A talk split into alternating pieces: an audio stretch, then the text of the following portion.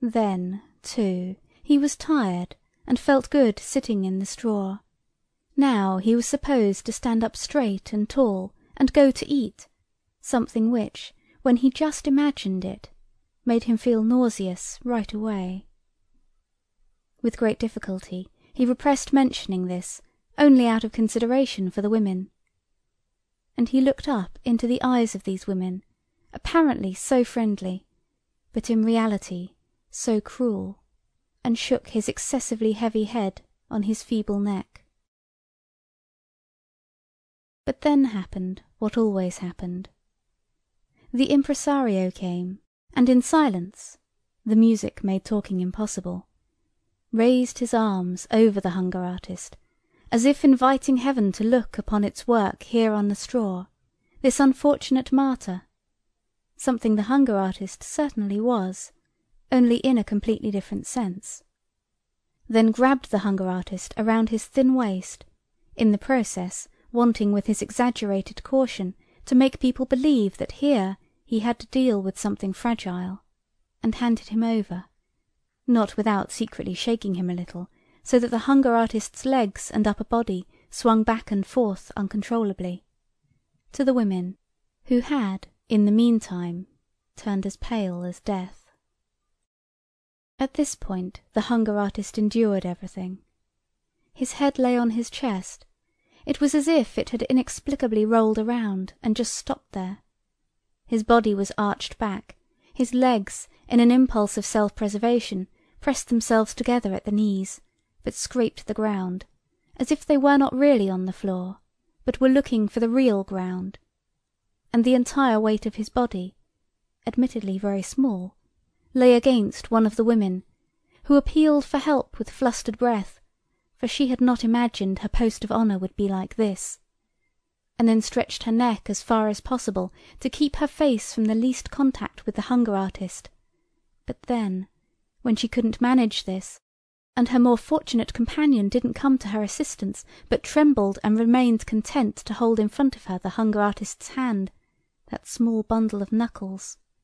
She broke into tears, to the delighted laughter of the auditorium, and had to be relieved by an attendant who had been standing ready for some time.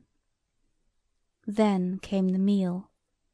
The impresario put a little food into the mouth of the hunger artist,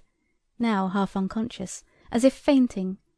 and kept up a cheerful patter designed to divert attention away from the hunger artist's condition. Then a toast was proposed to the public,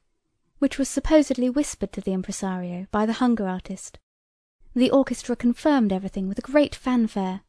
people dispersed, and no one had the right to be dissatisfied with the event no one except the hunger artist; he was always the only one. He lived this way, taking small regular breaks, for many years apparently in the spotlight, honoured by the world; but for all that his mood was usually gloomy, and it kept growing gloomier all the time, because no one understood how to take him seriously. But how was he to find consolation? What was there left for him to wish for? And if a good natured man, who felt sorry for him, ever wanted to explain to him that his sadness probably came from his fasting then it could happen that the hunger artist responded with an outburst of rage, and began to shake the bars like an animal, frightening every one. But the impresario had a way of punishing moments like this, something he was happy to use. He would make an apology for the hunger artist to the assembled public, conceding that the irritability had been provoked only by his fasting something quite intelligible to well fed people, and capable of excusing the behaviour of the hunger artist without further explanation. From there he would move on to speak about the equally hard to understand claim of the hunger artist that he could go on fasting for much longer than he was doing. He would praise the lofty striving, the good will, and the great self denial no doubt contained in this claim, but then would try to contradict it simply by producing photographs, which were also on sale; for in the pictures one could see the hunger artist on the fortieth day of his fast, in bed, almost dead from exhaustion.